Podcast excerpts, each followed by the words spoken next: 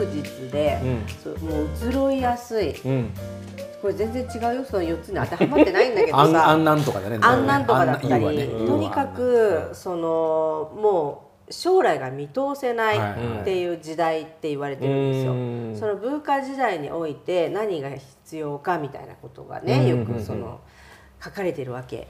あのいろいろネットとかで。でもそこで安定するって何かっていうとあの同じところにいてはそれはもうダメなわけでもうサ,、サーフィンなんですよ、うん、要は波がもうこう来てるから、うん、乗れる波が太い波立ってるからね、うん、そこにいかにこう乗りに行く乗りに行くのか、波の様子を見ながら、自分はでもここら辺で頑張ってるんだっていうことを、やっていくのかっていうとこなんで、うん、だから昔の安定志向とはもうね全く違うんだよねっていうとこなんだよね。まあ、それね。働き方改革してるぐらいだから。そうそう。だってほら重心とかでもそうじゃない。重心を安定させるっていうのは常に動いているっていうことじゃないですか。そこなんだよね。動かないでいるっていうことは、つまりあの重心を取ってないっていうこと。な,、なの。だから常に何か動いてるっていう感じ。いやまさにそんな感じだと思う。なんかその、外部からの刺激に対して自分の情覚がどう受け取って、そこに対してどう表現として返していくかっていうのが大事だしでも表現したくてもその大きい企業だったりとか、まあ、こういう保険制度みたいな制度の中に生きてると。表現したくてもできないことってたくさんあるうん、そうなんだよね。このおばあちゃんが東京は世田谷にあるノスタルジックな商店街の片隅にぼんやりと浮かぶ紫色の看板。人生100年と言われる今ただ流れに身を任せながらその半分を迎えようとする男女3人がいる。1人は元バリキャリのスナックママ1人は安定志向のサラリーマン。1人は能天気な個人事業主。どこにでもあるバスへのスナックに響く他愛のない会話に聞き耳を立ててみましょう。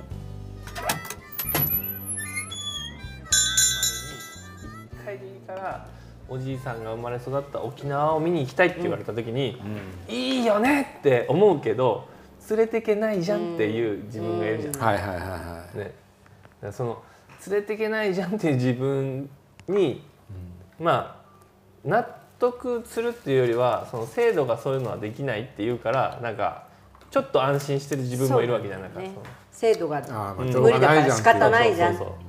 だけどちゃんとこう考え突き詰めて考えていって自分がやりたいことだったり、うん、めちゃくちゃ例えばそのねこうまあエコひいきしちゃいけないけどでも大好きな患者さんとかいたりするわけじゃない、うん、大好きな人とかさ、うん、関わっててこの人のために何かしたいなと思うけど、うん、でもそこをややることができない、でそのままその人がもしかしたら人生終わっちゃうかもしれないみたいな状況の時に、それが自分の足かせになってたらその自分の生き方みたいなものも全部こう否定されることになるじゃん。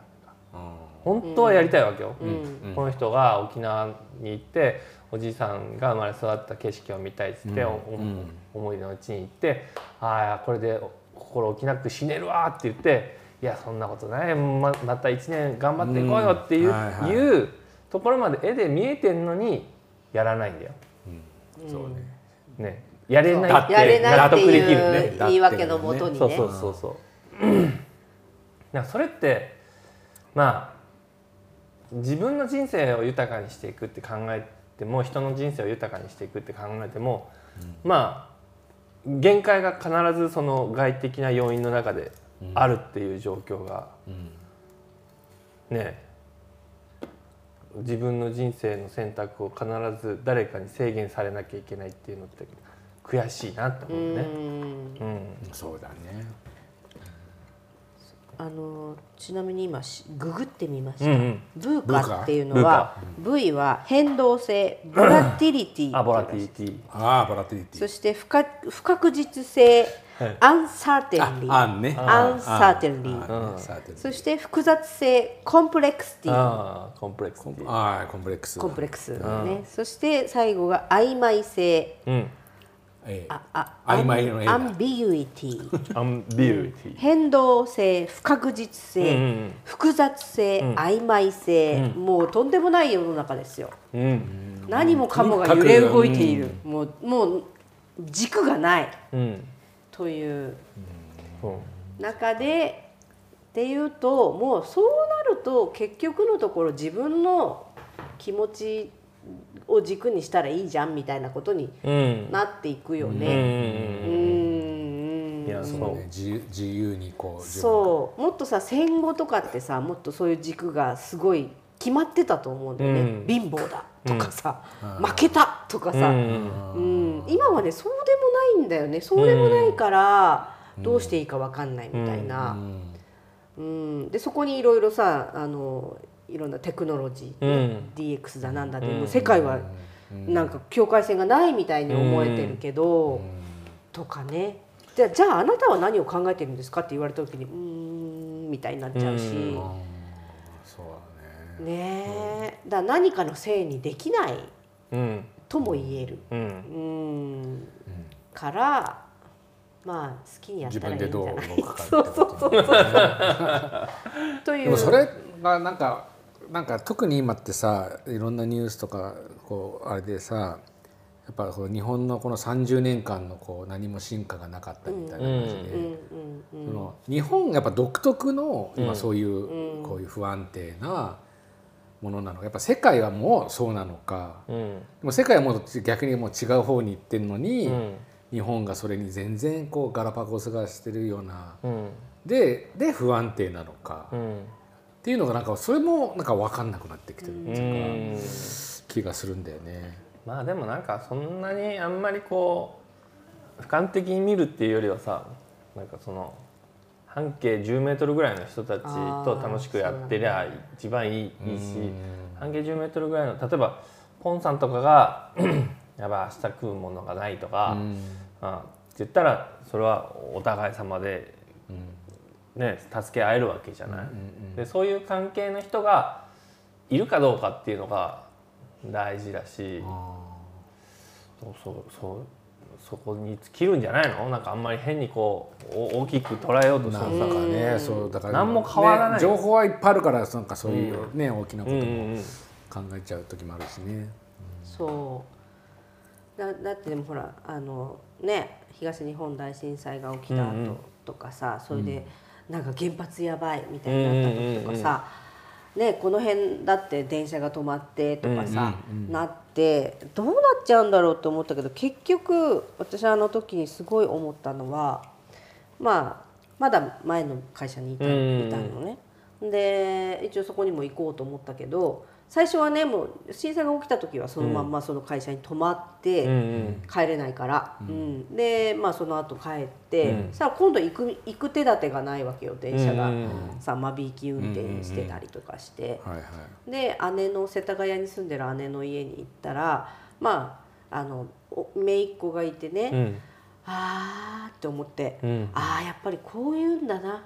こういう時にあの大事にするのはやっぱり家族だなとかって思っちゃったの。あもうこの子のためなら私は生きていけるかなみたいに思っちゃって、なんかそういうのって究極のなんていうの事態に追い込まれないと思えないものじゃないですか。うーん。そう。なんかねそこはちょっとはあはあって思って、うん。だから子供って大事だなその、うん。子供っていうのは自分の子供だけじゃなくてそのおさ幼い命というかね、うん。これから育んでいく命みたいなところって、こものすの時代ごいの子供。ものすごい可能性を感じたよね。そうだねやっぱり。うん。これは自分たちのあれをこうつないでいく。そうそうそう存在だそう、からね。うん、だからもう本当戦後のさなんか孤児とかうん。にねを自分家に呼んでさ自分の子供にしちゃったみたいな人とかい,、うんうんうんいるって聞くけど、あなんかちょっとその気持ち分かった気がするよね。うん。うん。確かにね、いやそう。なんかこの「このサピエンス全史」っていう本があるじゃない？知ってる？サピエンス全史。それなんかあの有名有名有名な人って有名な有名な本。ああるんだろうね。あるんだろうね。中世ヨーロッパのユユダヤユダヤユダヤ人じゃなくてなんなんあちょちょっとわかんないからもう社長に任せようそうなありそうな気がする。ありそうなサピエンス全史だって。サピエンス。でググロサピエンース。ホホモサピエンスホモサピエンス我々は、ねはい。うんでもそのホモ族っていう、うん、と僕らはその進進化論の中でこう猿からこう、ね北京原人とかアウストラロピテクスとか、そういうのを経てホモ・サピエンスになったっていうふうに考えられていたのが、実はその原人っていうのは、ん。そのホモ族の例えばホモ、えーホモエホモエレクトルとかなんかうん。いろいろないろいろあるんだよホモね族が同時多発的にいたわけ、だから進化してホモ・サピエンスになったんじゃなくてて。ホモ族がブワーっていろんな種族がいて、ん。その中でホモ・サピエンスだけがホモ族の中で生き残ったっていうな話あはい。はいはい、はい。でそれは身体能力的にも優れたその種族っていうのはホモ・サピエンスよりも他の種族で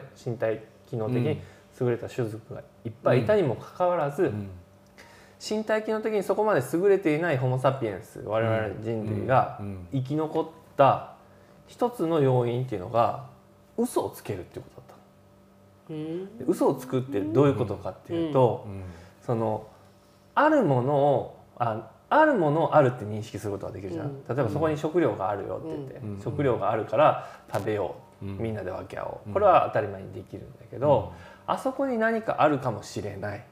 誰々さんがそう言ってた、うん。これはそこにあることを確認するまでは嘘なんだよね、うん。はいはいはい、うん。想像が。そうん、想像。事実じゃない。そう、うん。でこの想像が成し得ることっていうのは人ってそのダンバー数って150人。あの自分がその関わって認知し認識できる人数っていうのは150人ぐらい。だからコミュニティを作ろうと思ったら150ぐらいのコミュニティを作るのが最大限マックスだって考えられてたわけ、認識できるそう。だけど嘘を共有することでそのコミュニティをどんどん広げることができるようになった。なんとかさんっていう知らない未知の人のことをでそれが神様ってことだ。宗教。えー、マジで？神様はこう言ってますっていう概念を作ることでそこに対する倫理観みたいなのを持つことができるし例えば他の種族と戦う時にあの種族はどんだけ悪いことなのかっていうことを共通の敵として共有することでホモ・サピエンスは集団を作ることができたわけ。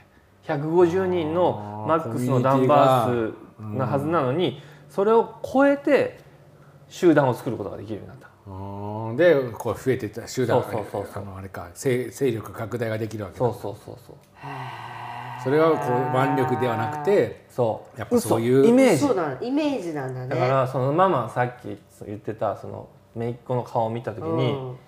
何が見えたかってこの子の未来が見えたじゃん、うん。で自分の人生の限りはもう少しこうね、うん。あのもうあと手前じゃあさんうん。30年40年50年ぐらい、うん。でもこの子が生きていくとしたら、うん。まだまだ先の人生があるって思うじゃん、そう思ったらこの子のために何かしたいって思うのは、この子が作る幻想に対して乗るってことだよね。うん。この子が生き,、生きるであろう将来に対して、そういう人生を生きてほしいからこう助けたいって思うわけじゃん。でこれって嘘じゃん。今の時点で言ったらあるかないかじゃまあわないんだ。か。からんないわかんないもんね、う嘘ね。はい。そう。うん。嘘妄想。そう、ん。嘘を信じられるかどうかっていうことが信じられるかっていうか嘘をつけるかどうかっていうことが我々のそのホモ・サピエンスが生き残ったっていうまあ一つの要まあ因頭脳だ。そう。